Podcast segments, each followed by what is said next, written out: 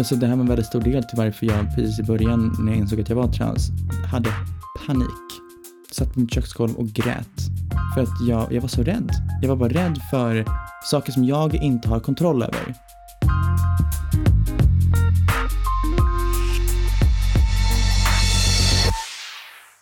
Välkomna till ännu ett avsnitt av Min dolda smärta. En poddserie om smärta som inte alltid syns på utsidan. Allt ifrån dolda och kroniska sjukdomar till psykisk ohälsa, rädsla, skada, förlust eller beroende. Ilska, förvirring och sorg. Tvångstankar fulla av ångest och ensamhet är känslor som dagens gäst levt och brottats med dagligen på resan mot att hitta fram till sin identitet som transperson. Att därefter våga ta steget att komma ut när det inte bara handlade om att berätta för familj och vänner, vilket är tufft nog, utan också som offentlig person inför alla följare och den press som utan tvekan kommer plocka upp och sprida nyheten till alla hörn av ett land där långt ifrån alla har en tolerant och accepterande syn på transpersoner. Allt det här gör dagens samtal till ett jag verkligen hoppas kan hjälpa fler att förstå och våga komma ut. Och förhoppningsvis ger vänner och familj ett underlag till den dialog som måste till för att vi ska kunna växa och sluta kategorisera och döma.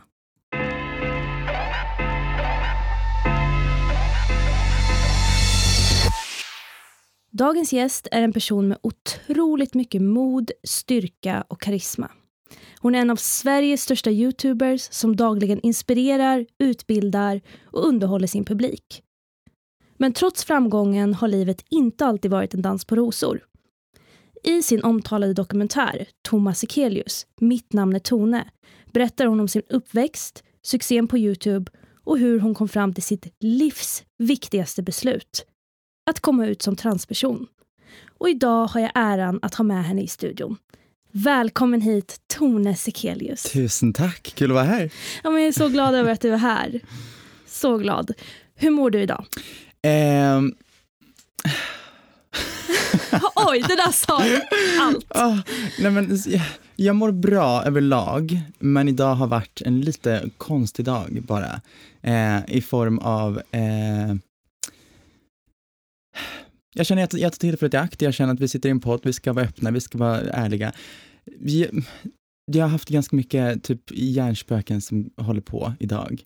Um, varför vet jag inte, för jag hade liksom en bra dag både igår och så här, det började bra idag också. Det var bara mm. ett, det var en lite dålig typ, eh, jag vet inte, känsla över dagen överlag bara. Och eh, min typ självkritiska sida är ganska hög i min, mitt huvud.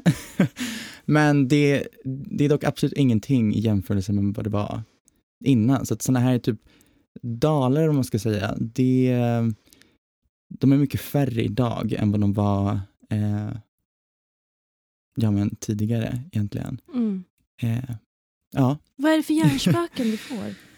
Gud, ja, alltså allt, allt verkligen. Det Mest så är det väl, idag i alla fall, har det varit sånt som är kopplat till typ utseende. Eh, men jag kände att jag skulle gå emot eh, det och typ sätta upp mitt hår. Det, det är också en sån sak som man kanske inte tänker på, men jag, jag har komplex över min hårlinje till exempel, eh, för att den är ganska fyrkantig och det är så här, typiskt så här, maskulint drag och eh, jag brukar inte tänka på det så mycket, men idag var bara en sån dag där det eh, var väldigt, väldigt nära till, till hands egentligen, de tankarna. Eh, och ja, det, det är väl egentligen så. Det, som sagt, överlag idag har det varit en bra dag. Det var bara så här, mm. nära till om jag råkar komma in i de tankarna så är det lätt att de typ tar över. Men sen så mm, mm. liksom föser jag undan dem igen och sen så är det okej okay igen. Eh, och det är okej. Okay. Ibland ja, får man Ibland dagar. har man dåliga dagar, ibland har man bra dagar. Ja. Det är så livet ser ut. 100%. Och tror att det här kan bero någonting på att du precis har kommit ut med en väldigt stor, eh, stor nyhet? Eh, alltså att du nyligen gick ut med att du är trans? Ja, det tror jag. Jag tror att anledningen till varför Alltså de här tankarna plus 150 gånger till Mm. eh, var typ varje dag för typ ett år sedan. Samtidigt som mycket av känslorna var väldigt nya och det var mycket så här, jag visste bara inte hur jag skulle hantera saker. Mm. Eh, idag ser jag det mer som att jag har bara en lite dålig dag, Mm. men att det är helt okej.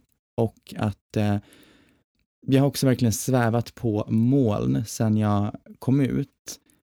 Och när det då går från en sån high high till en typ, egentligen bara en liten, liten dålig, dålig dag, det är inte så här värsta kraschen Mm. så blir det väldigt påtagligt typ. För Mm. att de här känslorna har varit lite i skymundan de senaste veckorna. Ehm, ja, Hur hanterar du såna här känslor? jag vet inte. Jag, jag vet inte, helt ärligt. Jag ehm, tror dock att jag har blivit bättre på att faktiskt se dem lite mer objektivt och bara, ja men det är okej att man känner så här för att om jag hade varit glad konstant så hade inte mina, liksom, då hade inte glädjen varit betydelsefull för att det hade varit min standardkänsla. Ehm, och jag tror inte heller på hela grejen att man ska säga bara sträva efter lycka. Absolut, det är ju en, en underbar känsla, men du måste också någonstans ha alla andra känslor för att lyckan ska vara värdefull. Mm. Eh, och det är väl typ så jag försöker tänka. Alltså innan blev jag verk- verkligen uppslukad av mina dåliga tankar. Och innan, när pratar vi om då? Alltså egentligen senaste, senaste året har väl varit det som har varit mest turbulent rent eh, psykiskt. Och då var det väldigt, eh, alltså jag, jag kunde ha en bra dag och sen så var det som att minsta lilla sak gjorde att jag bara kraschade helt och hållet. Och då var det som att jag grävde mig djupare och djupare och djupare i skiten. För att jag tänkte att jag är värd skiten, att jag, det är bara så här mitt liv är, jag ska må dåligt. Det, det, är bara, det, är bara, det är min standardkänsla, att ha ångest, att må skit. Vilket är en väldigt ologisk tanke nu i efterhand när jag mår bättre, men när man mår dåligt och den enda personen man kan typ eller så här, rösterna som svarar en är väldigt negativt påverkade när du mår dåligt. Vad är det för röster? Nej, men så här, allt ifrån självbild eh, till eh, självsäkerhet, allt sånt här som Alltså du, du kan lätt, så lätt bli så påverkad beroende på hur du mår. Eh, idag kan jag se en dålig dag som att säga, det är okej, det är bara en dålig dag, det kommer gå över, det, it's fine. Men för typ ett år sedan så var det så lätt att jag kunde ha en bra dag, komma in i en dålig tanke och då var liksom två dagar framåt förstörda. Mm. För jag hade så svårt att typ ta mig upp ur en svacka. Och det Mm. gick så himla upp och ner i form av så här, alltså toppar som var skyhöga och dalar som var liksom hell. Mm. Eh, och jag är så glad att ha typ kommit ur det. För att det påverkade allt. Det påverkade relationer, det påverkade jobb, det påverkade allt. För jag, när jag mådde dåligt så blev jag förstörd. Och jag visste inte hur jag skulle hantera det.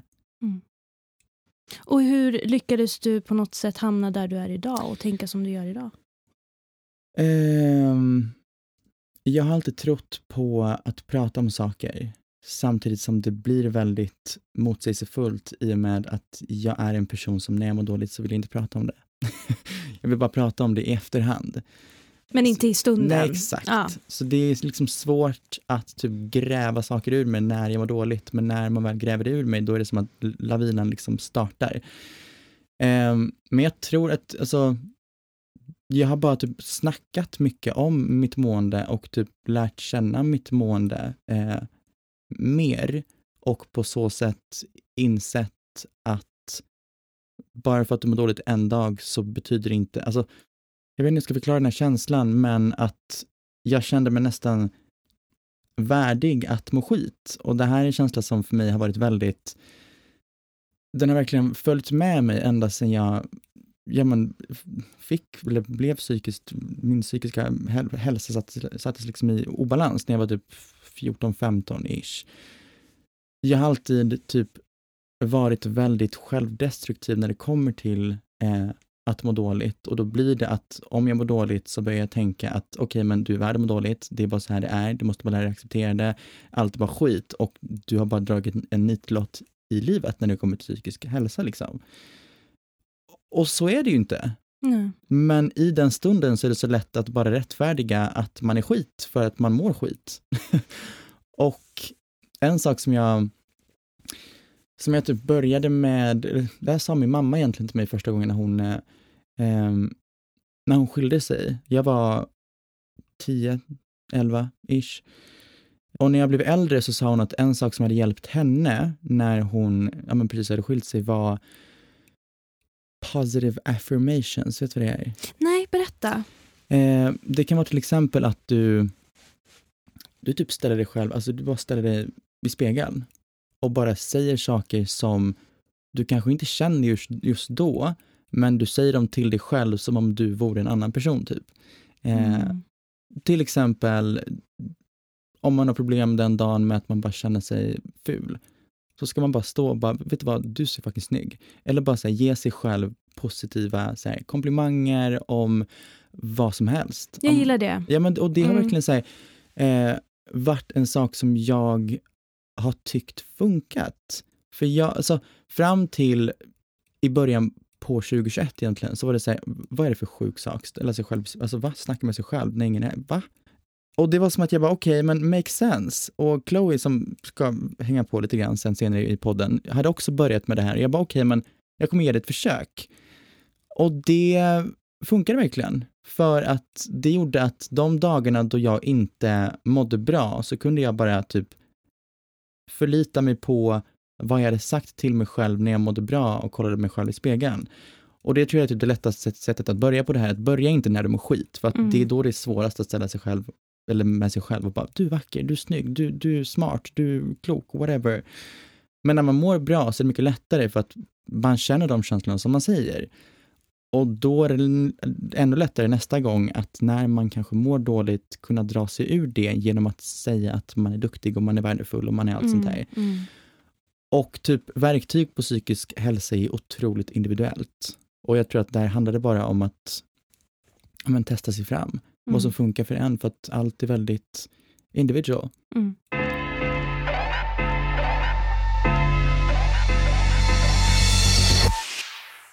Men om vi går tillbaks till just tonåren för dig.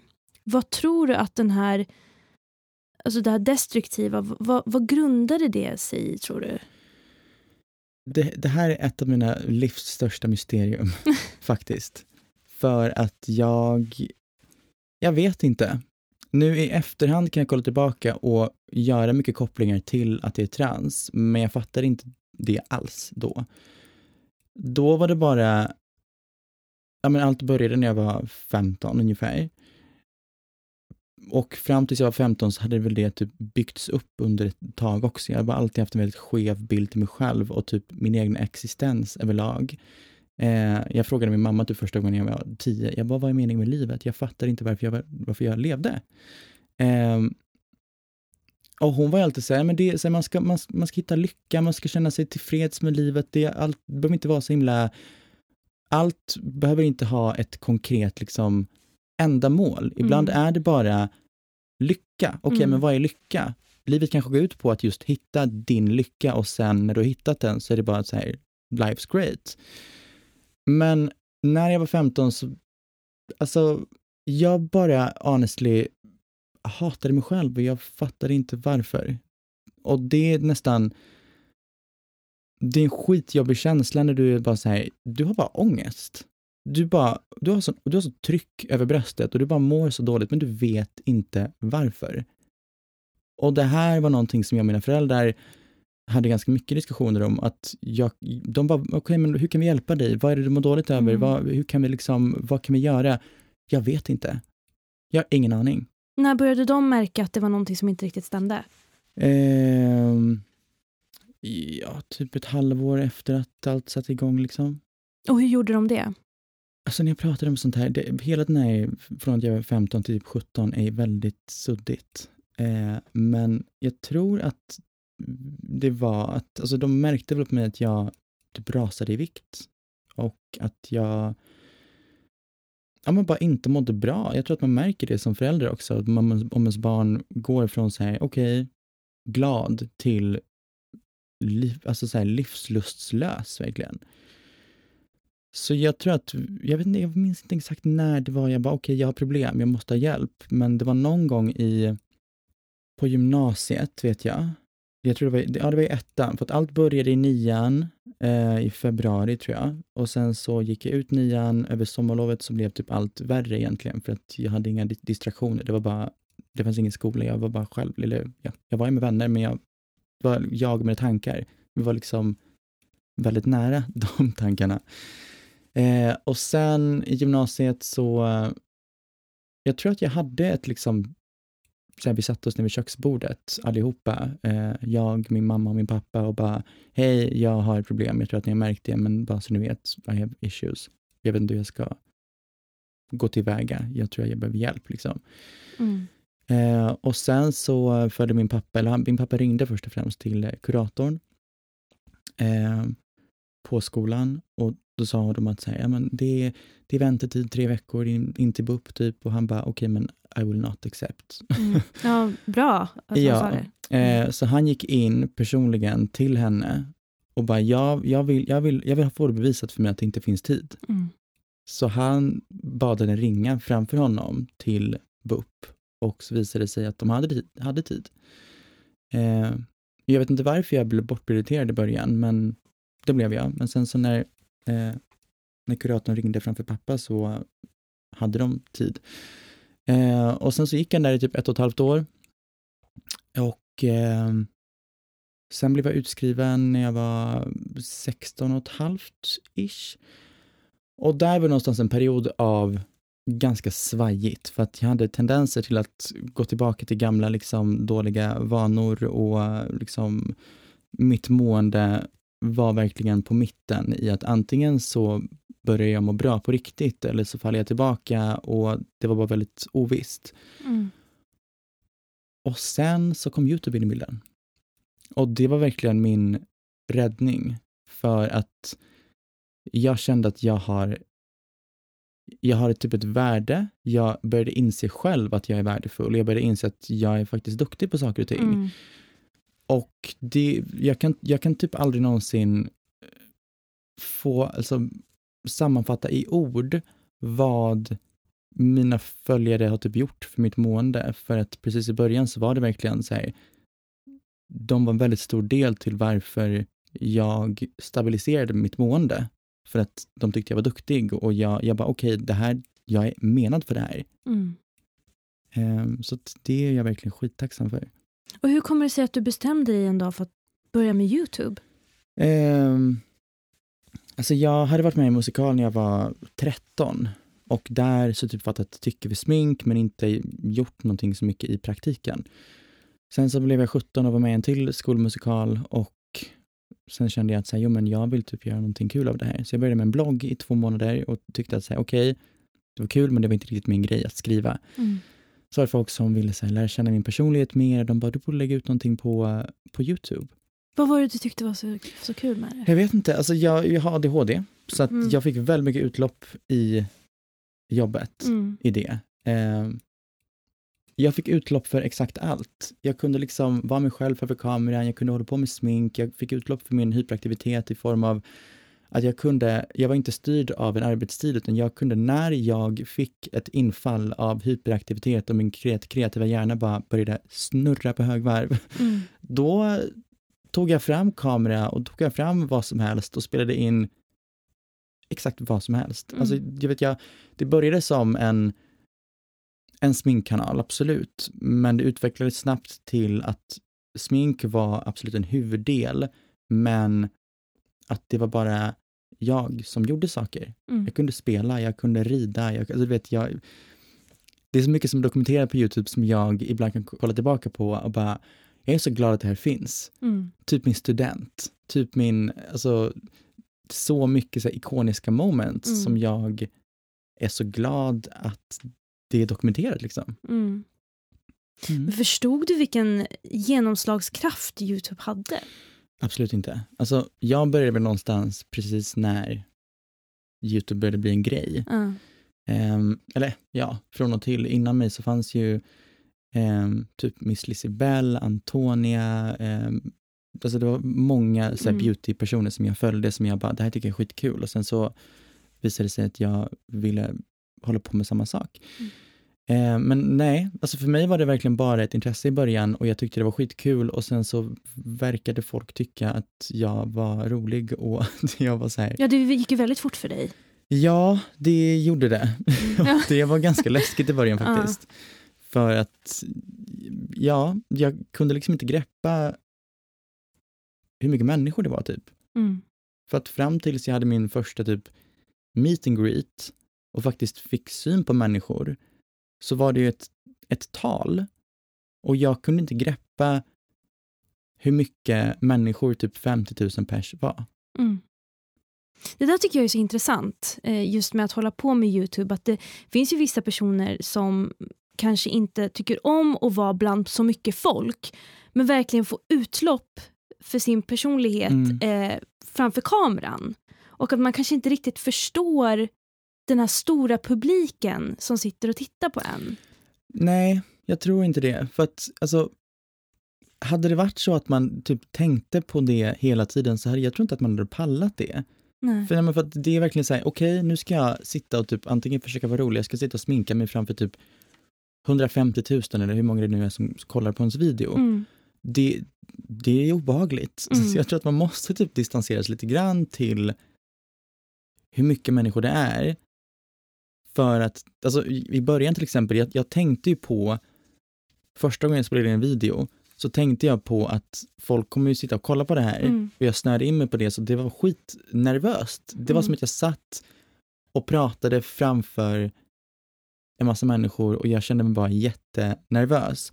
Sen när man väl kom in i det så skapade man liksom också en, en kontakt med sina följare Mm. och då blev det inte lika nervöst längre för att då visste man vilka som följde en och då visste man också att folk vet vad de ska typ förvänta sig av ens, ens innehåll. Mm. Och hur hanterade du den här offentligheten som kom? Jag tror, alltså jag tror inte jag lärde mig. Jag har ingen taktik på det. jag, jag bara körde Mm. egentligen. Eh, jag, jag, ty, jag tycker sånt där är kul. Eh, jag vet att min, min mamma säger det till mig väldigt ofta, varenda gång hon typ kollade på en intervju med mig eller vad som helst, att, säga, att jag har en tendens att kunna prata liksom. Mm. Och det tycker hon är så himla fascinerande varje gång. För Mm. att om hon hade typ suttit i, jag vet inte, någon, någon intervju och någon hade ställt henne en fråga så hade hon bara, eh, ge mig fem minuter.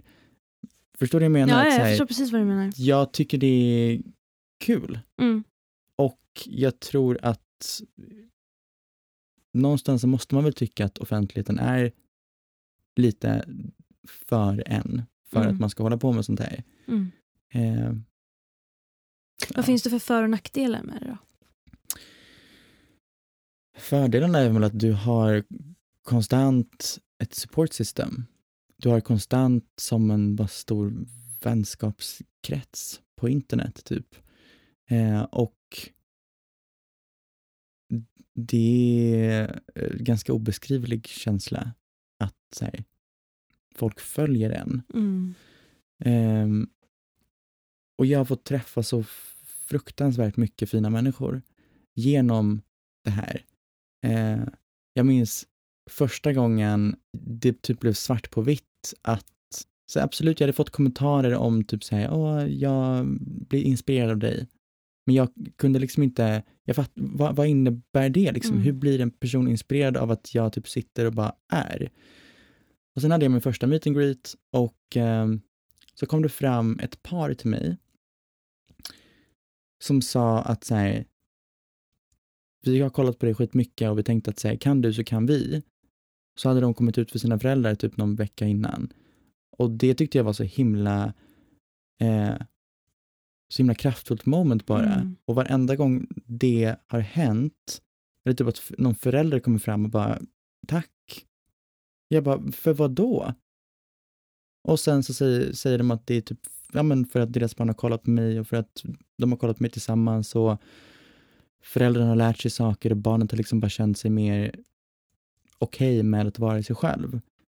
Och det är verkligen all I can ask for. Och det har varit min grundinställning till allt sen jag började att om jag kan påverka en person till det bättre, påverka en person till att våga vara sig själv, mm. så är det allt jag kan begära. För att, att vara sig själv är verkligen, jag preachar om det konstant, men det finns ingen bättre känsla. Mm. Känner du att du alltid har varit dig själv? Ja och nej. Jag har alltid varit mig själv, men typ som förra året. Jag var ju mig själv när det kom till typ vänner, men jag var inte mig själv på internet. För att det var en så stor del av mig som jag inte kunde berätta, för jag kände mig inte redo än. Just att jag är trans. Um, så att jag tyckte det var jobbigt att typ prata om personliga saker för att jag gick alltid runt det större problemet. Mm. Um, för att väldigt mycket av mitt dåliga mående förra året var ju då grundat i att jag är trans, att jag inte kommit ut än, att det var så mycket nya känslor. Det var liksom en konstant eh, orkan i mitt huvud för att jag visste inte hur jag skulle hantera det. När insåg du att du var det? Eh, typ två år sedan ungefär. Eh, och innan det så trodde jag att jag var genderfluid, vilket innebär för de som inte vet att man ibland vaknar och känner sig bekväm i sin könstillhörighet och ibland känner sig bara väldigt distanserad från kroppen man är född i. Mm. Eh, och den känslan gick dock över ganska snabbt till att jag insåg att jag är trans. Och det var också en väldigt stor del till varför jag eh, typ inte ville rättfärdiga för mig själv att jag är trans. För att alla historier som jag hade hört var ju att folk hade insett när de var 13, 14, när de kom in i puberteten så började de tänka att säga, ja, men jag tror inte att jag är bekväm, bekväm med min kropp. Jag, jag, tror att jag gick i de tankarna, men jag fattade inte alls var, varför jag gjorde det. Mm. Men kan det bero på att du kanske... Känner du kanske att du inte hade någon att relatera till? Ja, absolut. Jag kände inte att jag hade någon att relatera till. Jag kände inte att min historia var typ represented för att, i alla fall av det jag såg. Jag tror absolut att det finns, men det lyfts inte till ytan lika mycket som andra kom ut-historier för mm. att transpersoner pratas inte om så jättemycket. Mm. Så jag kände mig ganska vilse och ensam i att ha insett det här i, liksom när jag var 21. Mm. Och det gjorde att jag inte ville acceptera att det var så här. Jag trodde att det var en fas. Jag trodde att det skulle gå över snart. Jag trodde att här, om det är så att jag är trans så borde jag insett det här för mycket, mycket länge sedan. Mm. Och hur kändes det för dig när du äntligen förstod vem du var? skitjobbigt, faktiskt. Varför?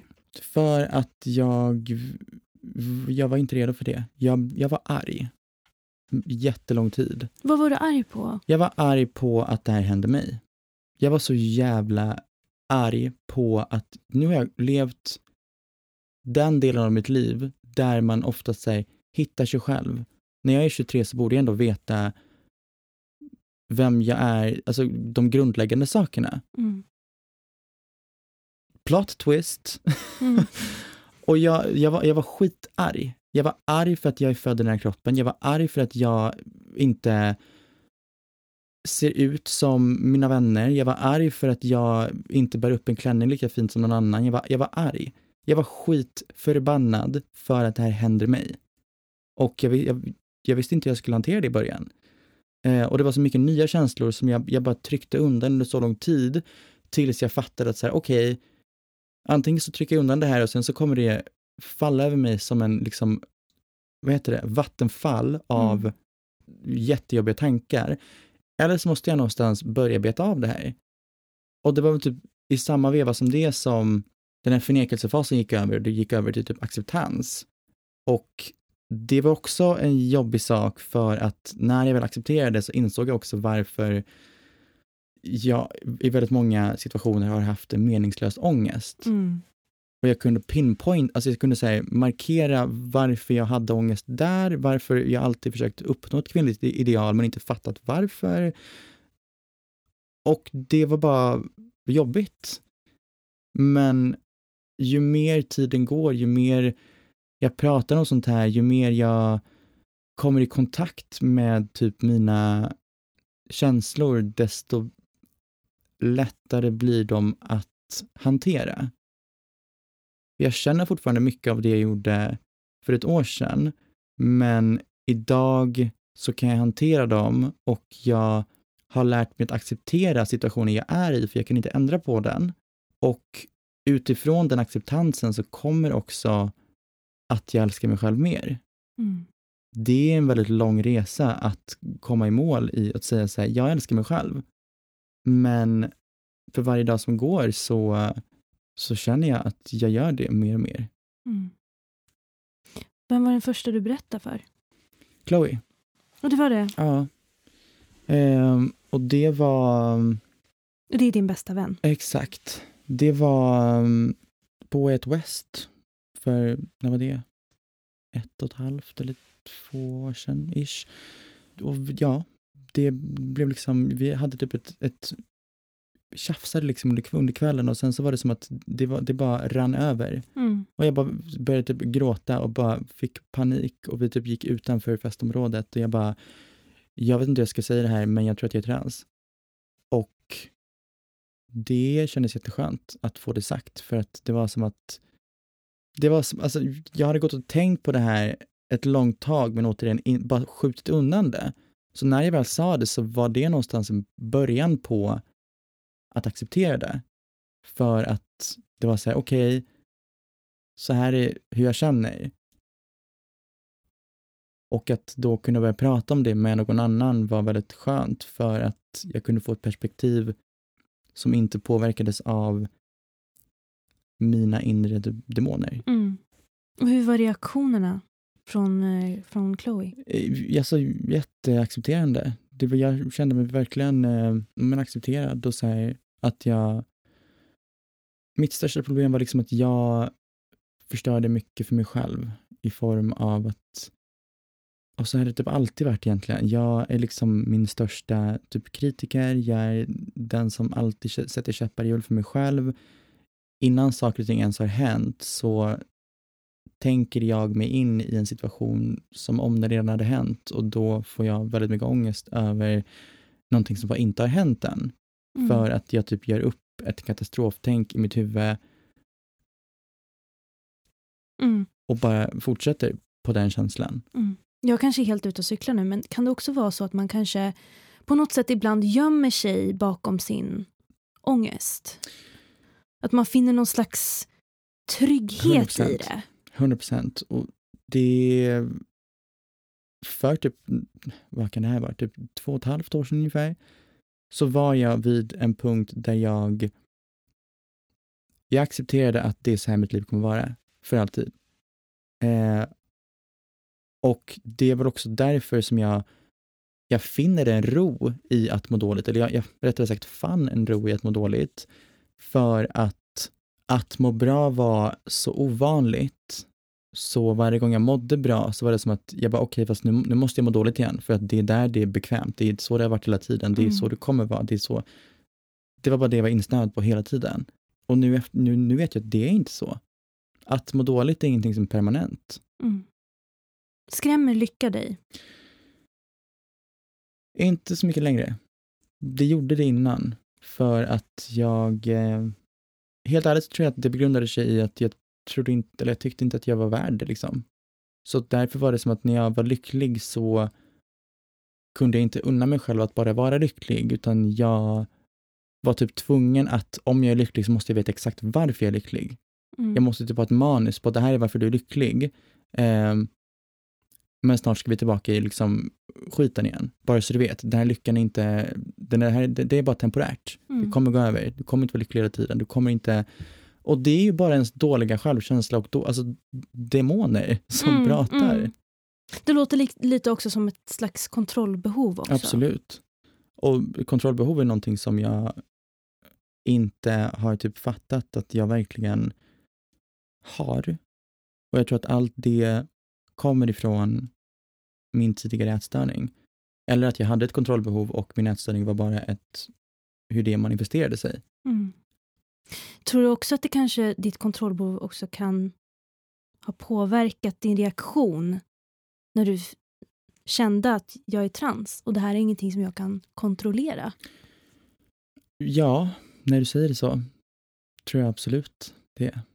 Det är ingenting jag tänkt på, men makes sense. Ja. Jag säger det för att jag själv är en person Mm. som har väldigt extremt mycket kontrollbehov Mm. och kan verkligen relatera till just den känslan att tappa kontrollen och inte kunna kontrollera vissa situationer.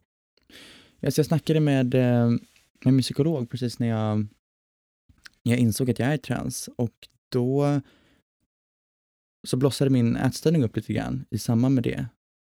Och vi kom fram till att det begrundar sig i att i och med att jag inte har kontroll över någonting i mitt liv så blossar min ätstörning upp för att där har jag, har jag kontroll. Mm. Så det var någonstans when everything fails I have my eating disorder typ. Vilket är fett destruktivt men det var så det blev. Mm.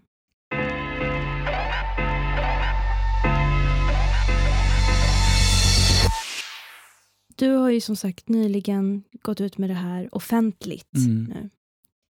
Om du fick beskriva känslan med ett ord, vad säger du då? Lättnad. Faktiskt. Det, det är verkligen det som har varit den största känslan av, av alla de senaste, ja, men sen 21 februari när jag kom ut. För att jag har ju väntat på den här alltså, stunden så länge. Och nu när den äntligen är här så var det som att jag bara andades ut och bara okej, det är så här det känns att så leva i nuet. Mm. För att jag har inte levt i nuet på skitlänge för att allt jag har tänkt på är just det här. Och fastän vi har gjort någonting kul så har det ändå varit så här, okej, men jag är inte mig själv till 100 procent så att den här känslan hade varit hundraprocentig om jag hade kommit ut. Så det var alltid liksom det här som var i, i sikte. Mm. Och det är, jag kan liksom få så dåligt samvete ibland för att jag ibland kunde sitta i konversationer och sen när jag gick därifrån så kunde jag, alltså, jag kom ihåg typ 20 procent av det vi har pratat om. För att jag var, så, jag var så distant, jag var så inte närvarande Mm. Mm. Att det gick in i ena örat ut i de andra. För att jag var inte in the moment. Mm. Idag så alltså, känner jag verkligen att jag är det och det är därför många frågar sig, okej vad, vad har du för framtidsplaner nu? Ingen aning. Så ingen aning, för att det enda jag gör just nu är att jag bara njuter. Vad skönt. Ja, och, Det ska du göra ja men också. jag känner verkligen att det framtidsplaner får komma när de, när de kommer. Mm. Nu är det bara, fan jag är glad att kunna sitta och spela in videos och prata utifrån mig på riktigt och inte alltid gömma mig bakom Thomas. Och att bara ha det här sagt. Mm. Har du ens hunnit landa någonting i det här?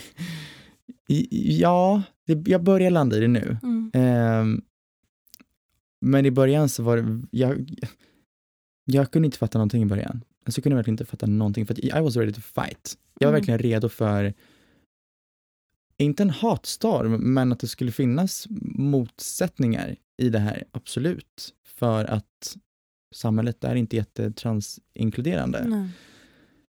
Men responsen jag har fått har varit helt utom min liksom vildaste fantasi.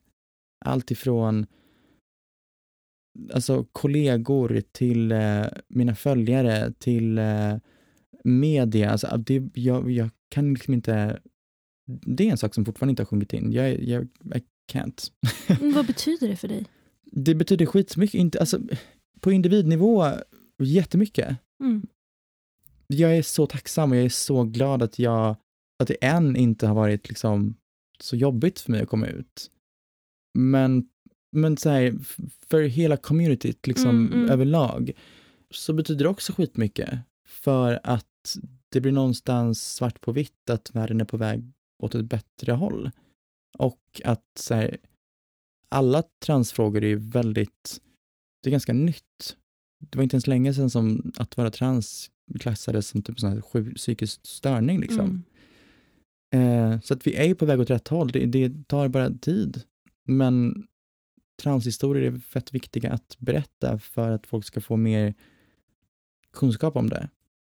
Och det är därför jag också är väldigt noggrann med att varje gång jag, jag pratar om det här så vill jag alltid typ tacka folk som har gått före mig. För att utan dem så hade inte jag kunnat sitta här så här lugn. Liksom. Mm. Finns det någon som har inspirerat dig extra mycket till att finna den här styrkan? Ehm, ja, alltså Saga Bäcker var med i eh, dokumentären och eh, det var första gången som jag pratade med en annan transperson sen jag insåg att jag själv är trans. Och det var en sån otrolig lättnad för att hon typ bekräftade mycket av mina känslor och sa att jag har känt liknande och säger du, du, du är inte galen liksom. Det du känner är någonting som väldigt många transpersoner går igenom eh, och det kommer bli bättre och liksom allt sånt som jag typ undrat och grunnat över och typ känt mig väldigt ensam i gav hon mig, eller hon gjorde att jag inte kände det. Och det var väldigt, väldigt skönt. Och nu har jag snackat med några transpersoner sen jag kom ut och varenda gång vi, pra- vi pratar så är det så himla... Det är så skönt att, att inte känna sig ensam. Få det här stödet? Ja, och det tror jag är A och O i, i allt man typ mår dåligt över. Att det finns någon typ av representation. För det är någonstans då man känner sig, okej, men jag är inte ensam. Det är fler som, som känner så här och i det man någonstans kan hitta typ styrka och känna att om den här personen kan så kan jag eller vad det nu, vad det nu kan vara. Att man bara inte känner sig ensam. Mm. Hur har det varit för dig att göra den här dokumentären? Det har varit helt underbart faktiskt. Det eh, har såklart varit väldigt alltså, känslosamt i form av att jag har pratat om, om allt. Mm. Ehm, mycket av det vi pratat om har också klippts bort för att det var mycket sidospår som Mm. skulle kunna vara en eh, alltså huvudspåret i dokumentären. Så vi kunde inte, ta med det för att det var it was too much. Men att spela in den var också en väldigt här, bra förberedelse för mig personligen för att komma ut. För att jag bearbetade väldigt, väldigt mycket av känslorna under tiden vi spelade in. Eh, som jag tro, absolut tror har liksom hjälpt mig nu när jag har kommit ut. För att det är känslor som jag redan har bearbetat. Mm. Och du spelade ju in eh, några scener i Växjö, din Mm. hemstad. Hur var det? Det var väldigt spännande. Alltså det, det är alltid kul när ens föräldrar är med i sådana här saker. och jag, jag hade ingen aning om vad de hade pratat om för att jag hade som en liten regel att varje gång någon gjorde en intervju så ville inte jag vara där. För att jag ville inte att personer i fråga skulle, skulle tänka på vad de sa för att jag sitter och lyssnar. Eh, så att första gången jag såg dokumentären så var det så himla det var så sjuk känsla att se vad folk typ hade sagt om Mm. mig när jag inte var där. Ja, du var inte med under klippningen och sådär? Nej, nej, nej, nej. Ja. Eh, så jag såg första gången när jag fick första utkastet. Och det var ju liksom i, i år, i januari tror jag, februari, nej, januari fick jag första utkastet. Eh, men att spela in i- alltså, i Växjö, det var fantastiskt och jag är så glad att mina föräldrar ville liksom vara med på den här stora milstolpen i, i den här resan. Mm. Det är verkligen en otroligt vacker, fin och ärlig dokumentär. Mm. Eh, jag älskar den. Ehm, och jag märker också hur din familj, din syster och dina föräldrar, de har varit sånt enormt stort Mm. stöd för dig. Vad har det betytt för dig? Det betyder skitmycket. Alltså, att ha stöttning från ens föräldrar är väl någonting som alla vill. Liksom. Mm. Eh, Och att faktiskt få det, är, även fast det någonstans är det man förväntar sig, så jag känner ju mina föräldrar, så jag, jag, jag vet ju någonstans hur det skulle bli av det här. Men jag hade också andra alternativ som jag såg som här, potentiellt eh, resultat av allting. För att jag då har hört skitmånga transhistorier där folk har kommit ut för sin familj som de trodde till 100% skulle stötta dem, men där det bara slår slint och de bara inte kan hantera det. Så att det blev bra mottaget är jag skitglad över. Det är klart att vi har stött på problem vi också, men det är ingenting som vi inte har kunnat prata om och som inte har begrundat sig i okunskap mer än ett motstånd. Mm. Och helt ärligt så var det samma sak med när jag kom ut som gay, för när var det, när jag var 16. Det var mycket saker som begrundade sig i just okunskap. Och jag var bara väldigt noggrann med att jag kommer att ta upp det varenda gång. För att jag vill inte bara svälja det och jag vill också att mina föräldrar ska lära sig. Och samma och jag menar idag så vet de väldigt mycket om just hbtq. Och de, så, och de var öppna för att lära sig Ja, det är det. Ah, mm. Att de har alltid haft en inställning att vi, vi, kan inte mycket om det här faktiskt, men vi, vi kommer lära oss. Liksom. Mm. Och det kommer nog bli samma sak med det här. Det, nu har jag bytt namn precis och det är en omställning och de har sagt fel några gånger. Men jag tycker att det är okej okay nu i början. För att jag precis har bytt och jag vet att de försöker. Och det är väl nyckeln i allt det här, mm. att de försöker. Men hur känns det för dig att bli kallad för Tone? Otroligt. Alltså verkligen. Det, för mig har ju det varit... Eh, jag har ju hetat Tone för mig själv ett tag. liksom. Eh, ja, för du, du, jag minns att du pratade om det här med din syster. Mm, exakt. Eh, ja, det var typ i samma veva som jag kom ut för mina föräldrar i somras typ. Mm. Eh, som hon kom in när jag stod och sminkade mig och bara, du förresten, har du tänkt på typ namnbyte? Jag bara, ja, men jag har, inte riktigt, jag har liksom, liksom inte hittat mitt namn än. Hon bara, men jag tycker Tone är jättefint. Vad tycker du om det? Jag bara, hmm, I like. Fastnade direkt. ja, men faktiskt, det kändes verkligen så här, det klickade direkt. Och eh, det kändes bara jätte, jättebra. Och jag eh, ville typ inte byta namn och pronomen förrän jag hade kommit ut helt och hållet. För att det är också en sak som jag har märkt hos andra, andra transpersoner, en ganska vanlig sak, att man om jag kommer ut för folk men inte kommit ut för alla så kommer vissa vänja sig vid Tone och sen så kommer de behöva vänja om sig när de är i ett sällskap där alla inte vet. Mm, och det kommer vara så, här, mm, jag så jag kände mig typ som en börda lite grann i början för att jag bara, öh gud, folk kommer behöva ställa sig om och lalala, lalala. Så jag tar allting helst, eller hellre när jag liksom kommit ut helt och hållet. Mm. Um, och när det väl hände så det var så himla, det var så, det var så lättnad bara. För att jag menar, Thomas är också typ kopplat till det maskulina och det som jag typ vill lämna bakom mig och när jag kom ifrån det så var det också en sån lättnad bara. Och jag är just nu i så här, det tråkiga stadiet av att byta namn juridiskt. Ja. Hur lång tid tar det? Eh, en till två månader ungefär. Mm. Så just nu väntar jag på handläggning. Ja. Jag tycker ton är jättefint. Det Tack passar snälla. verkligen dig. Tack. Men om vi går tillbaka till just det här med att få stöd från sin familj och mm. sina föräldrar. Du höll ju tal på Elgalan. Mm. Och jag tyckte det här var så himla fint där du uppmanade alla föräldrar att låta sina barn blomstra. Ja. det, ehm, det var ett tal som faktiskt verkligen typ endast kom från hjärtat. Alltså jag hade ju, jag, jag, tror inte att jag hade någonting typ nedskrivet för att oftast när jag håller tal eller om jag vill säga någonting så känner jag att när det kommer från hjärtat så blir det oftast bäst för att jag hinner inte övertänka vad jag ska säga hundratusen gånger och försöker typ säga producera mig själv och lalalala. Utan det bara, det var det jag ville säga just där och då. Och det är fortfarande någonting som jag verkligen står fast vid. Och det är en sak som jag tror att väldigt många som inte är normativa stressar över väldigt mycket. Att få sina föräldrars eller sin familjs backning. Eh, för att om du har motstånd mot det du älskar i ditt, i ditt egna hem, det är skitjobbigt. Mm.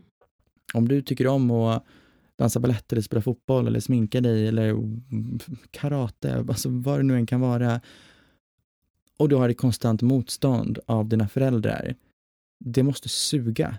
Mm, det blir tufft. Ja, och det är därför jag ville säga det. Jag vet också att alla som satt på Ellegalan är också, så det var, en, var högt uppsatta människor in fashion. Mm. Och jag bara, det här, det här är enda gången de kommer, att allas ögon kommer vara på mig. Jag måste typ ta det här tillfället, vad heter det? Tillfället i akt. Exakt. Mm. Och det är väl så jag tänker med hela förebildsdebatten om att så här, har du mycket följare så måste du vara en förebild, bla bla bla. Både ja och nej, för att du har ett ansvar om du har mycket följare, Mm. 100 procent, men du behöver inte aktivt vara typ aktivist, eller du behöver inte aktivt konstant prata om liksom viktiga ämnen och utbilda folk och allt möjligt sånt.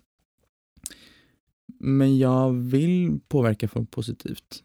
Jag tycker det är jätteviktigt. Mm.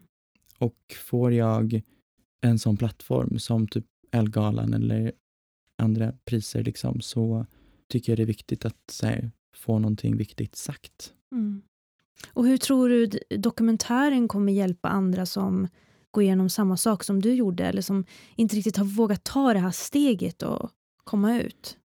Ehm, främst så hoppas jag att det, det kommer bidra till att folk inte känner sig lika ensamma. Mm. Att det är okej att känna sig vilse. Det är okej att, att vara precis i- början av vad man nu än går igenom. Där det är mycket att man tvivlar på sig själv och att man eh, kommer med typ nästan undanflykter och ursäkter för att inte behöva deala med problem. Mm. Vilket jag gjorde skitmycket när jag här, insåg att jag är trans, men jag bara nej, det här, är inte- det här är inte på riktigt för att det här och det här och det här. Mm.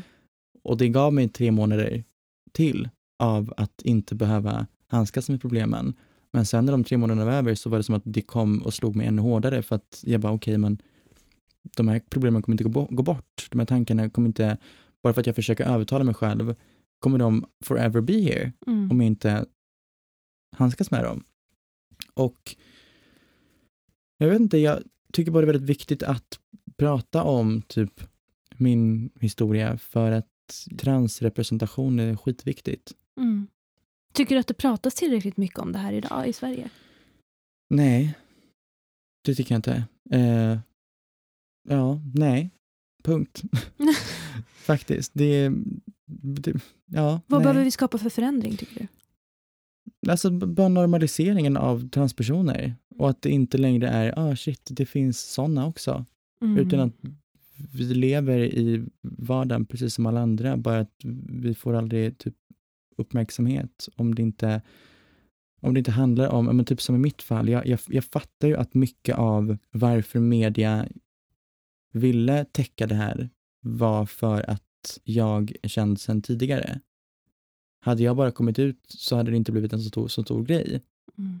Eh, och jag tycker att man borde typ normalisera det bara i form av ta in transpersoner i sminkreklamer, i reklamer överlag och vad vet jag, som, som inte endast är typ riktade till så vi tar in en transperson för att vi måste ha den här representationen.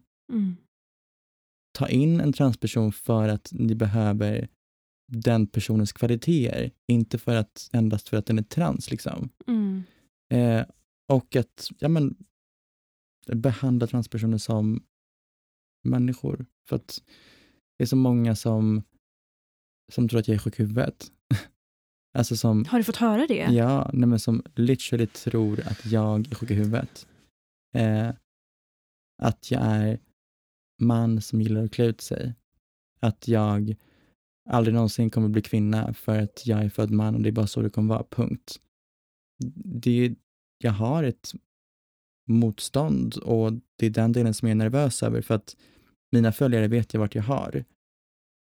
Vilka jag inte vet vart jag har är när man väl får börja gå ut på krogen igen Mm. och jag möts av ett fullt killgäng på eh, Stureplan typ.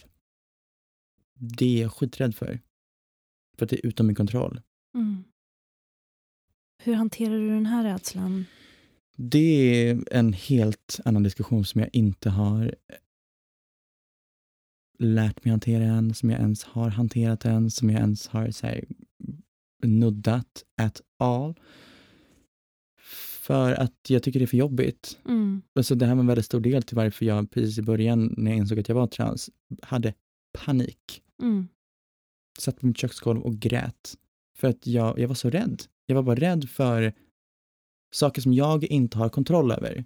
Jag har kontroll när jag sitter och pratar med folk via en kamera. Jag har inte kontroll när jag sitter och pratar med någon på en hemmafest och den personen bara inte kan hantera att jag är trans. Mm. Och att det blir... Man bara hamnar i en farlig situation. Mm. Vad är det för förutfattade meningar som finns om transpersoner? Ja, du, det är väldigt individuellt vem du frågar, men Vad upplever du? att man typ... Jag, jag har inte upplevt väldigt mycket så här dåliga saker personligen, men Mm. jag, det finns ju väldigt mycket diskussioner om så här, om att transkvinnor inte är kvinnor. Bara den saken tycker jag är skitjobbig för att säga okej, vart, vart ska jag liksom vända mig? Jag ska, alltså va? Jag är lika Mm. mycket kvinna som någon annan, bara att jag är född i fel jävla kropp. Det, Mm. That's my issue. Eh, och typ när det kommer till en feministisk fråga så är det många som inte vill inkludera transkvinnor kvinnor för att inom situationstecken transkvinnor är inte kvinnor. Och det är så här, varför kan vi inte bara ta den här kampen tillsammans för att vi kämpar mot, eller för samma liksom, resultat, jämställdhet? Mm. Varför ska det vara så att endast biologiska kvinnor får vara feminister? För att problemet i allt det här är ett patriarkat och ett liksom samhällsinrotat kvinnohat Mm. som vi alla upplever på olika sätt. Absolut, jag kommer inte förstå hur det är att växa upp som biologisk tjej och vara så här 13 på väg hem, 15 på väg hem i mörker. Jag, I don't get that, för att jag levde mitt liv, eller har levt större delen av mitt liv som en, i en liksom manligt kodad kropp. Mm. På samma sätt som en biologisk kvinna inte kommer fatta saker som jag har gått igenom, men we're still all women.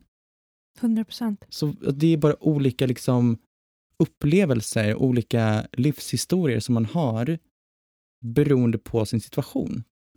Bra sagt. Väldigt bra sagt. Och jag tänker, för de här personerna som känner samma rädsla som du kan göra ibland och som kanske inte känner att de har det stödet som de behöver. Mm. Vad tror du behövs för att fler ska våga vara öppna med sitt sanna jag?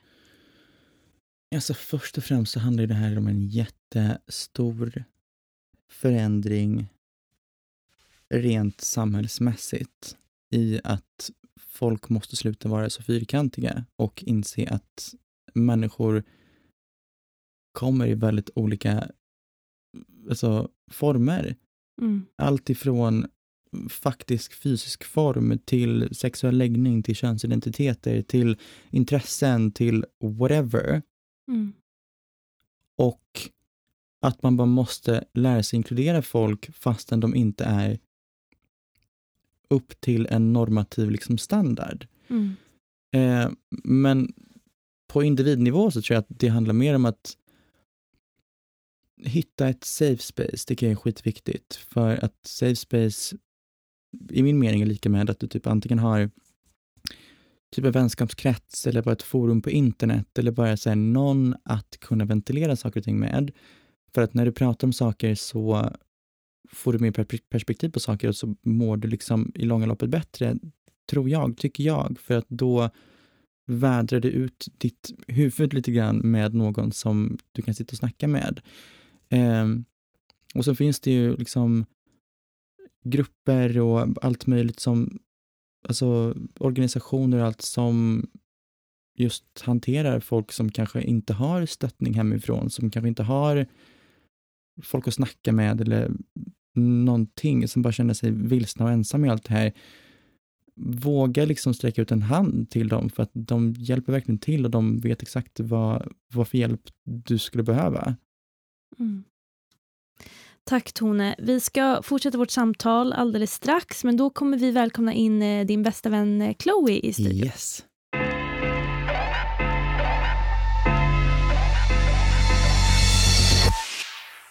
Nu är vi tre personer i studion. Chloe Lillo joinade oss precis. Hej Chloe och Hej. välkommen! Tack så jättemycket, kul att vara här. Kul att ha dig här. Vi har ju pratat lite om dig, eh, jag och Tone. Mm. Du, ni två är ju bästa vänner. Stämmer bra det. Hur länge har ni känt varandra? Eh, ja, sen typ ish november 2017. eller? Ja, tre och ett halvt år, Mm. ish. Och hur träffades ni? Okej, ska vi, jag måste, okej, Ja. så här. Eh, vi träffades första gången på en gala. Mm. Eh, jag var där med eh, en kompis som jag hade tidigare och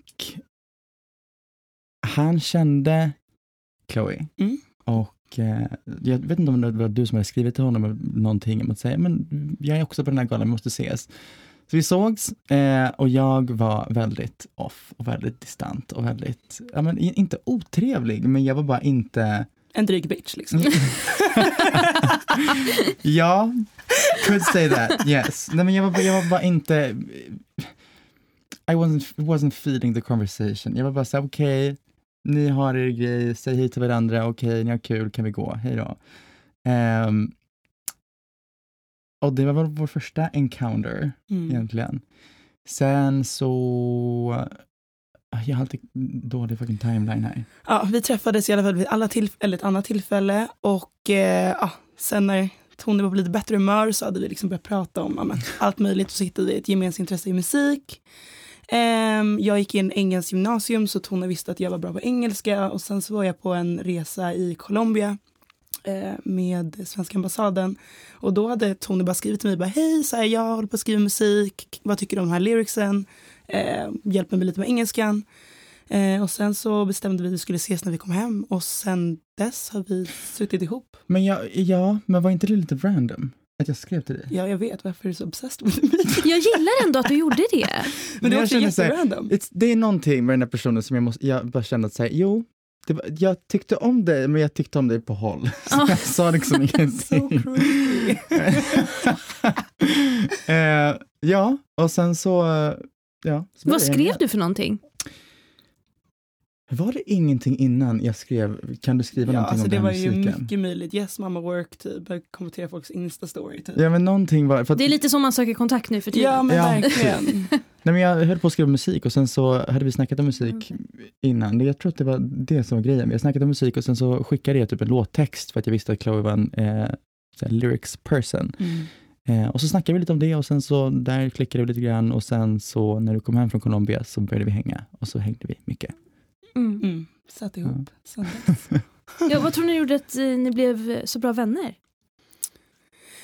Um, alltså jag tror framförallt att Tone var i en period i sitt liv där hon behövde liksom en stabil person som kanske inte var i den här världen men ändå förstod den. Vilken värld då menar du? Ja, men, liksom hela influencer, Mm, mm. liksom, och jag kommer ju från PR-sidan men bakom kulisserna. Eh, men liksom hade väl hamnat i en liten dålig period. Och jag skulle precis göra en gastric bypass. Ehm, och kände också att så här, anledningen till det var saker som jag inte kände mig bekväm med att berätta för min omgivning. Så att kunna ventilera och hitta en trygghet i en ny person. Eh, och vi var ganska öppna och ärliga och väldigt bekväma med varandra från början. Och typ kunna bygga upp den vänskapen genom det gjorde att vi liksom kunde typ födas på nytt med varandra på ett sätt. If that makes sense. Mm. Mm. Eh, vilket gjorde att vänskapen, i alla fall från min sida, blev väldigt genuin och väldigt stark från början. Eh, för att då liksom vi lyfte varandra på ett väldigt liksom, äkta och eh, fint sätt. Och framförallt att vi hade så jävla kul. Mm. Eh, vi hade lika knäpp och quirky humor och vi är väldigt, väldigt olika men ändå ja, var väldigt bekväma med att inte göra någonting eller hitta på roliga saker. Så att det liksom föddes ur det. Mm. På vilket sätt är ni olika? Åh gud. Först och främst, gumman tar så mycket längre tid på att fixa sig än vad jag gör. Nej men allt ifrån att fixa, alltså, att fixa sig, vi har ganska olika musiksmak. Mm. Vi, ehm,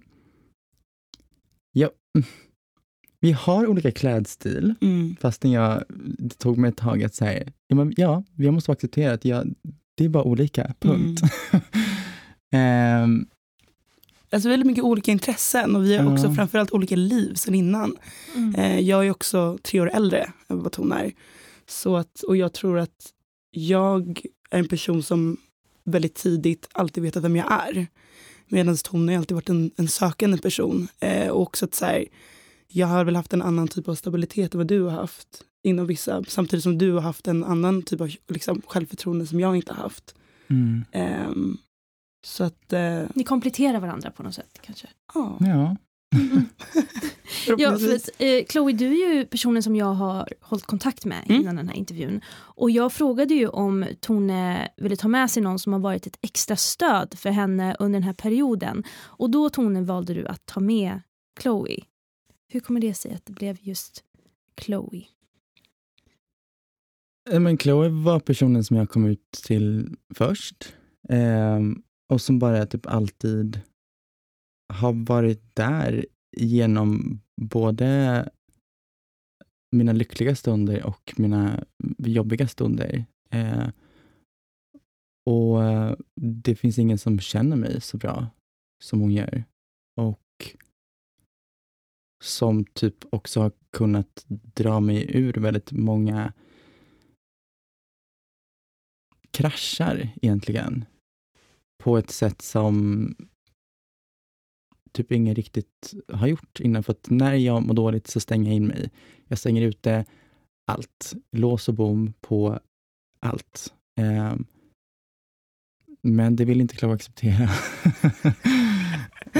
Så det var ju, alltså du har ju suttit och grävt i mig eh, för att få ut typ en liten sak. Och ofta är det så att när du väl har kommit till punkten där du har grävt så mycket att jag säger en sak, då flyter det ändå på lite Mm. grann. Eh, men det, hon har bara alltid varit där, typ. Och det uppskattar jag skitmycket. Och det, det har varit liksom en lång period, för jag kom ut för dig för, när var det, två år sedan typ. Mm. Ehm, och det har varit en väldigt lång resa i form av du har varit igenom alla faser. Alla faser av att jag inte vill inse till att jag faktiskt insåg till alltså förnekelse, acceptans, eh, ilska, avundsjuka, alltså allt eh, på ett väldigt rått sätt. Mm. Verkligen. Och det är ju som Tone säger, du, du känner ju Tone bättre än de flesta och har varit där under alla de här olika perioderna. När förstod du att Thomas inte var Thomas utan Tone? Um, alltså jag skulle ljuga säga, eller jag skulle ljuga om jag sa att det var när Tone berättade för mig, för det var det inte. Utan jag tror att jag minns verkligen stunden jag insåg, eller då jag hade Oj. mina misstankar. För att det känns också för att underminera, bara, I knew all along, för det känns inte heller helt rätt. Men då jag började misstänka var, ehm, det som man kanske ska veta innan är att när vi var tillsammans så hade vi en väldigt så här, könslös relation. Ehm, just för att vi var bästa vänner och vi, vi hade ju ingen plan på att liksom, vi skulle bli kära. Det var liksom inte riktigt så vi hade planerat det. Sen hände det bara. Ehm, men det var en gång när vi skulle gå ut, eller vi skulle gå på någon, något event, jag minns inte vad det var. Och ehm, jag hade precis innan pratat med en gammal vän och jag hade precis berättat att vi, vi, var, vi var tillsammans. Och då hade han frågat, så, okay, men vad, hur vet du det? Liksom, vad, vad är liksom du tycker om? Så, här, så, att, vi- så att jag smsade medan Tone fixade sig, för att hon tog ju också 100 år och jag tar ju typ en kvart på mig. Och då kommer jag ihåg att hon sitter i soffan och ska sätta på sig sina klackar och det, jag bara ser alltså, hur lycklig hon var. Och sen så gjorde hon alltid när vi skulle gå ut, så gick hon alltid rakt fram och så gjorde en liten turl, och så, en liten en twirl. Och så liksom frågade hon vad jag tyckte. Och jag kommer ihåg att jag bara tänkte bara, fan det är den vackraste kvinnan jag sett. Och så kom jag på mig själv och bara, varför, varför sa jag så? Liksom? Mm. För jag vill också vara väldigt accepterande över liksom, men, liksom genderfluid och att liksom, killar kan också ha smink, alltså inga kläder är kodade. Mm, mm. Men jag kommer bara ihåg att det var min initial thought. Och sen lite strax efter det så kom hon ut som gender fluid. Och då kände jag bara att ja, jag liksom började pick up liksom, eh, lite hintar där och där. Men för mig spelade det ingen roll. Men jag märkte att efter det så förändrades Tone. Eh, vilket gjorde att mina misstankar ökade såklart. Mm. Pratade ni någonting om det här? Då? We tried. Ja, vi försökte. Hela gender fluid-grejen, vi snackade om det absolut några gånger, mest typ när jag insåg. Mm. Eh, men för mig var det också så himla nytt. Alltså jag tror att jag, of, jag inte heller ville prata om det för att jag visste inte vad jag skulle säga. Alltså jag är genderfluid, okej, okay, varför då? Hur känner du? Jag, jag vet inte. Mm. Jag vet inte. Jag bara känner att jag, väldigt många dagar så är jag bara inte jag känner mig bara väldigt obekväm av att vara i min kropp. Typ. Jag, vet, jag kan liksom inte sätta fingret på varför. Idag kan jag det, för idag har jag liksom kommit i kontakt med mina känslor och jag fattar mig själv bättre. Men på den tiden så var det bara, jag vet inte vad det här beror på, men så här är det. Hehe. Nu vet mm. du. Mm. Um, och ju mer jag har insett, desto mer har vi också snackat om saker och ting. Mm. Mm. Verkligen. Vad betyder er vänskap för varandra? alltså, för, för dig, till dig som lyssnar, jag såg världens synk precis. det blev tyst och de bara tittade på varandra. Jag tycker det var fint. Nej men jättemycket. Alltså allt ifrån... Det var väl en sak som vi diskuterade ganska mycket när vi typ blev vänner i början, att vi hittade en person som man kunde göra allt med. Man kunde gråta, man kunde skratta, man kunde alltså, öppna upp sig om allt möjligt. Man kunde vara arg, man kunde göra allt som man kanske fram tills dess hade haft olika vänskapsgrupper för att göra. Mm. Man hade en person som man här, ofta hade deep talks med, man hade en grupp som man gick ut och festade med, man hade mm. liksom olika grupper och jag kände att här, Chloe var första personen som jag typ hade verkligen allt i på ett väldigt djupt plan och det har jag fortfarande. Um, så den betyder ju skitmycket för mig. Ja, alltså för mig, liksom, jag har haft sån tur med väldigt nära goda vänner, bästa vänner under liksom mitt liv och varit väldigt eh, tacksam över det. Men jag hade aldrig liksom haft en person som kändes som liksom min person. Liksom där mm. det bara mm. klickar, man bara, okay, men vi två är bästa vänner och vi kan liksom göra allt, eh, precis som Tony säger. Och eh, det blev så mellan oss. Um, och också tror jag att, just som jag sa innan, att här, vi möttes i en så himla viktig del där vi båda liksom behövde en person som man kunde liksom inte bara luta sig mot, utan vi liksom stärkte varandra. Eh, vi liksom lyfte varandra, peppade varandra och inspirerade varandra och, eh, och samtidigt kunde ha liksom extremt roligt tillsammans. Det är liksom jätteviktigt och att vi har gått igenom så extremt mycket saker, alltså både i våra personliga liv men också tillsammans. Men att here we are. Det säger mm. ganska mycket om vår vänskap och det betyder väldigt mycket för att annars hade varken Tone eller jag kämpat så extremt hårt för den som vi faktiskt har behövt göra. Mm. Så det betyder supermycket. Och Tone, du berättade ju att du, när du berättade det här för att, att du var trans första gången för, för Chloe, då hade ni tjafsat innan. Mm. Och du var arg. Mm. Men att du ändå kunde berätta det i den stunden.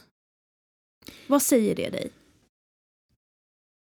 Egentligen så det, det är väl att jag känner, mig, jag känner mig bekväm i att ha vilka känslor som helst. Jag känner mig inte dömd. För att även fast jag var arg så kunde jag väldigt snabbt, den ilskan blev till typ frustration kring mig själv och typ en aha moment av att jag bara okej, okay, det klickar, shit, jag tror jag är trans, fan, fan, fan. För att just när jag insåg det så var det bara, jag, jag hade bara panik. För mm. att jag vill inte inse det, jag, vill inte ta tag i det, jag vill inte någonting. Eh, och det var som att allt bara föll samman på en och samma sekund utanför, vi var på Way Out West ju. Mm. Eh, och samma sak från Chloes håll, det var, alltså, vi stormade runt där och jag stormade ut från hela stället. Jag bara, nej men fuck det här, hej då, jag drar. Alltså vi stod bakom bajamajorna på en. VIP-del på Way Out West. Och sen så stoppar du mig och jag bara så här, börjar typ skrika på dig och jag bara, oh my god. ah." Och jag kommer ihåg att jag bara, säg det bara. Jag bara, oavsett vad du, för jag hade liksom redan catch on tror jag. Så jag bara, säg det bara. Det finns liksom ingenting du kan säga. Ja, du kände det på dig? Att du... Ja, gud ja. Mm. Men det är också så här, bråket vi hade, så var det en, en, en specifik grej. Att jag tror att vi hade liksom kodat eh, toner som, så här, men det är typiskt killar. Alltså vi hade sagt något i den stilen, vi minns inte riktigt exakt. Vilket var liksom en, en trigger. Så jag var bara så här, men säg bara vad det är. Det finns liksom ingenting du kan säga som kommer förändra någonting. Mm. För att jag kan liksom inte förklara hur mycket smärta man såg i, i Tones ansikte. Där hon lite halvt packad sitter och irrar runt på vippen bakom. Och vi står under ett träd och vi bara står där, det är mörkt och Tone bara, nej släpp mig. Jag bara, säg bara vad det är. och till slut så bara, "Ha." och så jag kommer ihåg när du sa det, jag bara, men ja. So let's fucking party. Alltså, Ja, gjorde ni det? Ni gick och, Ja, ni gick och festade efter? Ja. Ja. gud ja. Vad fint. Klackarna i Mm. taket. Jag måste ändå säga att det här är en väldigt, väldigt eh, fin och unik eh, vänskap. Mm. Vad betyder ert stöd för varandra? Vi är fett codependent. Nej, jag. Nej men det betyder jättemycket. Ehm, just för att den, jag tror det är första gången oavsett vad, man, vad vi kan ha gått igenom så ehm, är den villkorslös. Mm. Eh, I form av, liksom, den är, den är liksom unconditional love. Mm. Ehm, och det är liksom är ju tufft i perioder och man går igenom saker, självklart. Men jag tror när det väl kommer till kritan så finns det liksom alltid en, en, en, en person for you. Ehm, och det är väldigt skönt att veta att man aldrig är ensam. Mm. Även om man ibland får hjärnspöken eller att man tycker illa om sig själv så finns det en annan person att påminna en och ta en tillbaka till the ground and realize things. Mm. Realizing stuff. Ja, verkligen. Skulle ni säga att ni är varandras soulmates? Ja. Mm. Fint. Tack så jättemycket för att du var med oss här i studion, Ja, Chloe. men tack för att jag jag kommer inte komma. släppa dig riktigt än, Tone. Mm. Let's talk.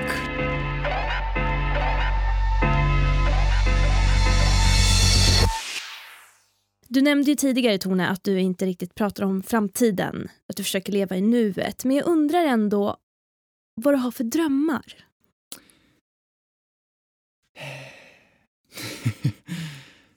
Okej, en dröm som jag tycker är ganska jobbig att typ snacka om är sången. Eh, jag älskar att sjunga och jag för typ ett och ett halvt år sedan så fick jag problem med min hals i form av att jag fick en inre spänning som bara gör att så fort jag pratar lång tid eller så fort jag sjunger under mer än typ tio minuter så blir min röst så otroligt trött. Och den blir liksom torr, den blir trött, den blir så här, bara utmattad jättefort. Mm.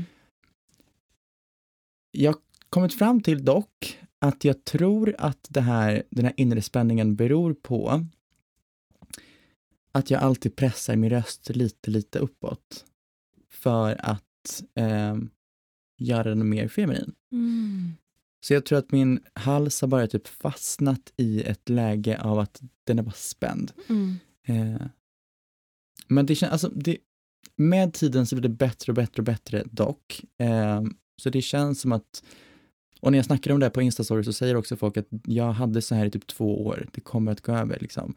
Så det känns ju liksom skönt. Jag, jag har släppt den grejen, men just musiken eh, är verkligen en så här framtidsdröm som jag har för att inte bara för min egna skull, för att jag verkligen älskar att sjunga och för att jag verkligen vill göra musik, men också för att den bild som folk har av mig när det kommer till musik är helt och hållet annorlunda från vad jag har för bild om mig själv. För att när jag släppte musik för några år sedan så eh, det är en helt annan vibe än den musiken jag gör idag. Mm. Eh, och jag har en hel del så egenskrivna låtar som jag, som jag bara inte har gjort någonting av för att det är för mycket typ prestationsångest kopplat till musiken tror jag. Men det var en gång som jag kände att nej men nu ska jag gå emot den här känslan och så la jag ut en, eh, en snutt på Instagram. En av mina egenskrivna. Och det blev så otroligt fint mottaget och jag tror någonstans att jag måste bara ta tummen ur och typ Mm. komma igång med saker och ting för att rösten finns där. Det är bara att jag måste nog öva upp den lite grann. För jag, blir också, jag har blivit så avskräckt bara från att göra det för att det är så delikat instrument det här med Mm. rösten. Mm, jag förstår. Eh, men mycket sånt. Jag skulle väl jättegärna vilja jobba mer med typ någon organisation. Eh, gärna typ i samband med typ transfrågor. Jag skulle vilja göra tv. Vore skitkul. Ja, snälla Någon gör det. form av typ programledarroll eller bara vara med i något, jag vet inte vad, men så göra mer tv. Eh, och jag, jag vill starta ett företag.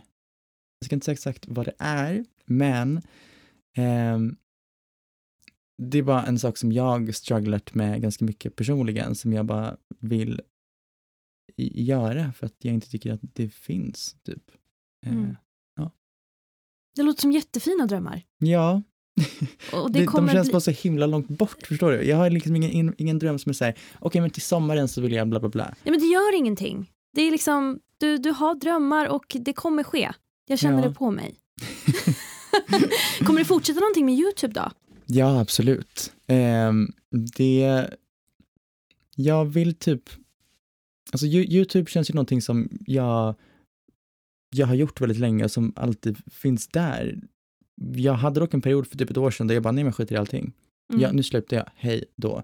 För att jag gick bara runt och var någon annan på Youtube som jag bara, så här, okej men vad fan gör jag det här för? Mm. Mår jag bra av det? Nej. Eh, jag målar upp en fasad av någon som jag inte är och det stör mig för jag har alltid varit all about att vara aut- autentisk, att vara äkta och att vara på riktigt. Mm.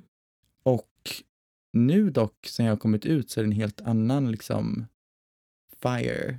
Mm. för att jag känner att jag kan prata om saker på ett äkta sätt. Jag känner att jag kan liksom lyfta viktiga ämnen och prata om saker. För att jag tog någonstans distans ifrån att prata om hbtq-frågor för att jag hade min egna personliga kris och för att jag liksom inte jag visste inte hur jag skulle prata om saker utan att dra liksom in personliga referenser Mm. och jag vill inte sitta och prata om så här, gay rights och sen och liksom prata om som, som att jag vore en gay kille. Mm. Det var bara jobbigt för mig så jag tog distans från det helt, och hållet så den delen är jag väldigt taggad på att typ knyta ihop, eller knyta, vad heter det, an, an, anknyta mig till igen. Mm. Mm. Mm. Eh, för jag tycker det är viktigt och jag vet också resultatet det liksom kan, kan ge till andra vilsna liksom, hbtq-personer som sitter och hör någon som säger exakt det de behöver höra typ. Mm. Det återigen har varit min grej sedan början, att jag på något sätt vill påverka. Mm. Och avslutningsvis, om du tittar tillbaks på tonåren, Mm. vad hade du sagt till dig själv då? Eh, Först och främst, sluta tänja på dina gränser för att passa in i kompisgäng som du egentligen inte vill vara en del av. Typ på högstadiet så var det min så här största grej att jag prioriterade mer att vara en del av ett kompisgäng än att vara ensam. För att jag, tyck, jag tyckte det var jobbigare att vara ensam än att anpassa mig till andras liksom, villkor. Jag gick liksom klädd som exakt alla andra för att om man inte gjorde det så blev man liksom utpekad. Jag intresserade mig i saker som alla andra gjorde fastän jag egentligen var intresserad av liksom sång, teater, jag spelade fiol men jag pratade aldrig någonsin om det för att så fort jag tog upp det så blev det liksom ett en anledning till att typ peka ut mig eller en anledning till att en större grupp skulle gå ihop emot mig för att i högstadiet så är det väldigt vanligt att så fort det finns en liksom svagare länk, eller inte svagare länk, men så, så fort det finns en som den större gruppen kan ge sig på, så blir det typ att personer bondar över att det finns en person att frysa ut och ge sig på. Mm. Vilket är en jättekonstig liksom, inställning, men jag tror att många kan relatera till grejen när man umgås tre personer i ett umgänge. Det är oftast två personer som går ihop mot en. Mm, mm. Det behöver inte vara liksom elakt, men det är ofta, alltså, Det är ofta att man anspelar på Mm. varandra m- på bekostnad av den tredje. Och det var samma sak på högstadiet. Det, I och med att jag var personen som de flesta kunde ge sig på för att jag var den som var annorlunda, så gjorde jag allt för att inte vara annorlunda. Ehm, och det ångrar jag verkligen, för att jag ägnade så mycket tid åt att bara göra allt som alla andra ville, medan jag borde bara skitit fullständigt i det. Gått i skolan, kommit hem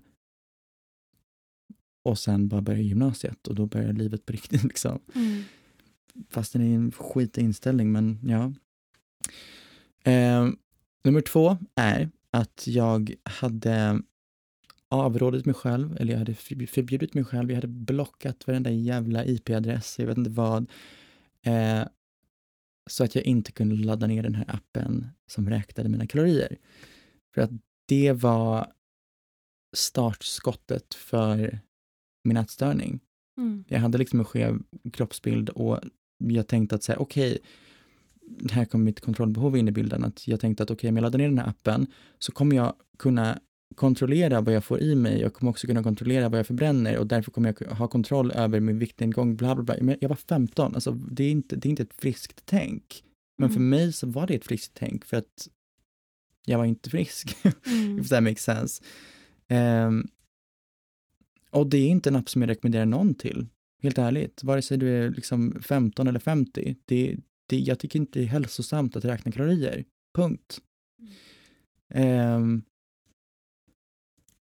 och det är väl typ de sakerna som som är störst och att typ vara stolt över dig själv Mm. fastän det är svårt när man är den som är annorlunda och fastän det man tycker om och den man är är anledningen till varför folk ger sig på dig. Försök fortfarande hitta en stolthet i det. För att alltså ska, du, ska du leva ditt liv för andras skull? Det är inte ett liv som jag tycker är särskilt kul att leva Mm. att allt du gör är endast för att vara andra till lags. Det är inte det är inte hälsosamt och det är inte bra. Mm. För då lever du inte ditt liv för dig själv.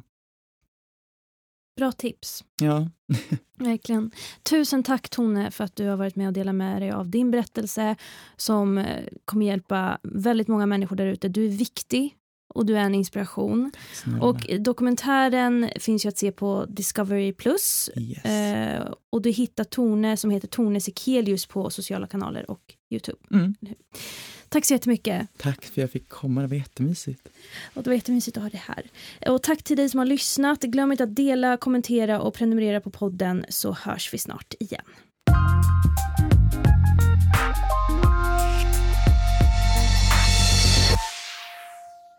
Min dolda smärta spelas in hos Smile röster och ljudproduktion. Ljudtekniker Pontus Leander. Producent Martin Forsström. Redaktör och programledare Athena Afshari. Ett stort tack till alla som delar med sig och ger en röst åt dolda smärtor.